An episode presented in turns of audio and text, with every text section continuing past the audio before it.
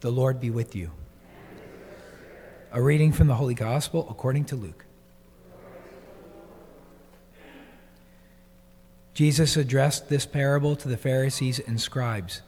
What man among you, having a hundred sheep and losing one of them, would not leave the ninety nine in the desert and go after the lost one until he finds it?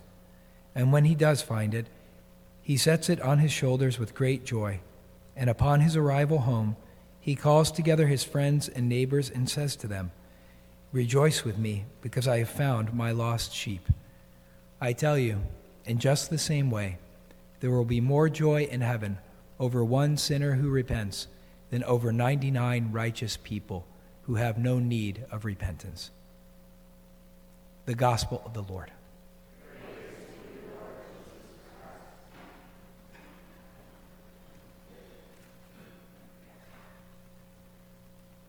I think it's actually helpful to start just right where um, St. Paul starts in the second reading today. He says, Brothers and sisters, the love of God has been poured out into our hearts through the Holy Spirit that has been given to us. You know, we just we celebrate Pentecost and then we celebrate Corpus Christi and now we're celebrating the Sacred Heart of Jesus. And so there's a couple things that I had mentioned in, in the homilies leading all the way up to this time that really overlap and make a whole lot of sense to one another. And so, one of the things that we realize is that the heart of Jesus is what converts men, right? It is his loving heart and the Holy Spirit being sent, like St. Paul says, that changes other people's hearts, right? He changes the heart of St. Paul. He changed the heart of many of us and configures it to his own heart. One of the things that, that we remember from, from sacred tradition is the, the Roman soldier that pierces the side of Jesus. His name is Longinus. Longinus pierces the side of Jesus and, and right, blood and water pour out from his sacred heart from his side. And one of the things that I mentioned to all of us that's so important about that is that we have to look back into the Old Testament and remember just how important the Jerusalem temple was for the Jewish people. It was everything to them, everything to them. And they did animal sacrifices there. And the temple, the way that it was built, is that all of the blood of the sacrifices flowed out of the side of the temple, meeting the water of the river in the temple. These two things converged together. So, remember, and then I reminded everybody that there's an amazing scene that we remember in the Gospels, in the Gospel of Matthew, where the disciples are walking with Jesus through a wheat field, right? Even that alone is a prefigurement of the Eucharist itself. And they're picking the heads of grain off of the wheat, right? But of course, they're always being closely watched by those religious leaders of the day. And they're like, You're doing unnecessary servile work on the Sabbath. And they get mad at them for picking the heads of grain. And then Jesus reminds them of another prefigurement.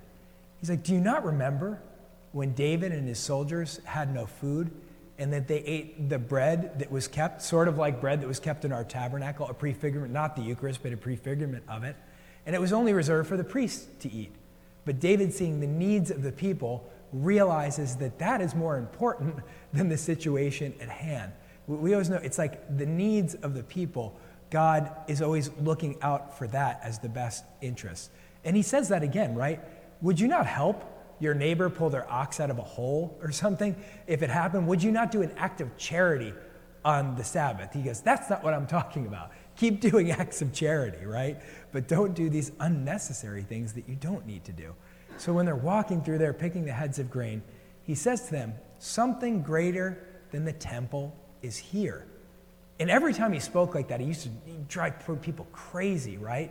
Because they'd be like, he's blasphemous. That's the most important thing to us. How could he say that there's something greater than the temple?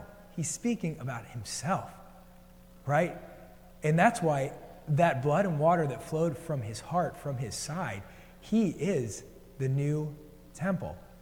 And some of you might know about, you know, because thankfully we had a bunch of the Eucharistic miracle, um, all the different posters up during Corpus Christi after the procession. And one of the most amazing ones, and one of the most recent ones, is the miracle um, in Mexico, in Tixtla, Mexico, in 2006. Miraculously, when they're distributing communion during that, inside the Ciboria, one of the hosts that was taken out to be distributed starts to emit blood. And it starts to bleed. The hose starts to bleed. In 2006, and people witness this. And, and what do they do? Like what they always do, they do a study on it. And on the study, they're saying it's not on the outside of the host, it's coming out from the center of the host like a wound. And then what happens when they do further study on it? It's cardiac tissue, it's heart tissue. Every time they test these Eucharistic miracles, it is always the heart of Jesus that they examine in there. It's truly amazing. The blood type, AB, just like on the Shroud of Turin and other Eucharistic miracles. It's staggering. Even after they examine these things, they say that after you know, the tissue would be removed from somebody, it only survive about 48 hours.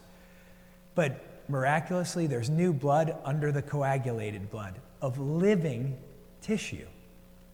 No science can explain that, right? Only a supernatural reality, something that is above our natural world that we live in, can, can show us something so miraculous. And sometimes the Lord, like I've said before, He'll peel back the veil and show aspects of Himself to us. You know, signs that it's just like, I am truly here. Under normal circumstances, that's not the case. But under extraordinary circumstances, He gives us a gift, a gift that help bolster our belief more. So if we want the heart of Jesus, it, it all starts here at the altar.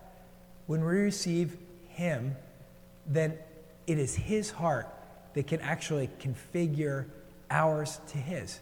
After receiving Him, after receiving His Eucharist, we receive all of our Lord Jesus Christ, including His most sacred heart. And that's how a person starts to transform, is that they start to be open to change and then they receive the Lord, and then from the inside out, just like that wound, things change.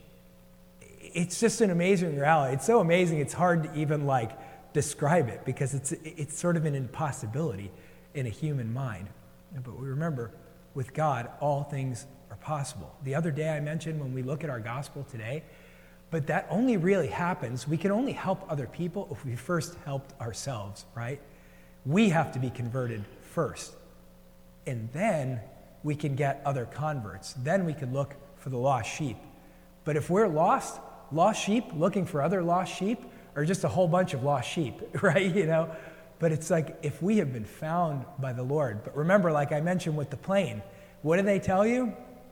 In the event of an emergency, you know, oxygen masks will come down from the ceiling put your own on first before helping you know those that, that need more help right? Because if you pass out you can't help anybody right? So once we've been converted once the heart of jesus is transforming our heart then we can go out and transform the other hearts of people. We literally have to be armed with him armed with the beating heart of jesus in our chest not our own chest not our own heart. You know, it literally is just like, I want your heart, Lord, to be my heart, so that they would beat in unison. That's kind of like that amazing thought of like mother and child, right? That like your hearts can almost be in sync with each other. And that's the desire that we have with, when we celebrate the most sacred heart of Jesus, is that we walk through the rest of our lives with our heart beating in sync with the heart, the most sacred heart of Jesus Christ. God bless you all.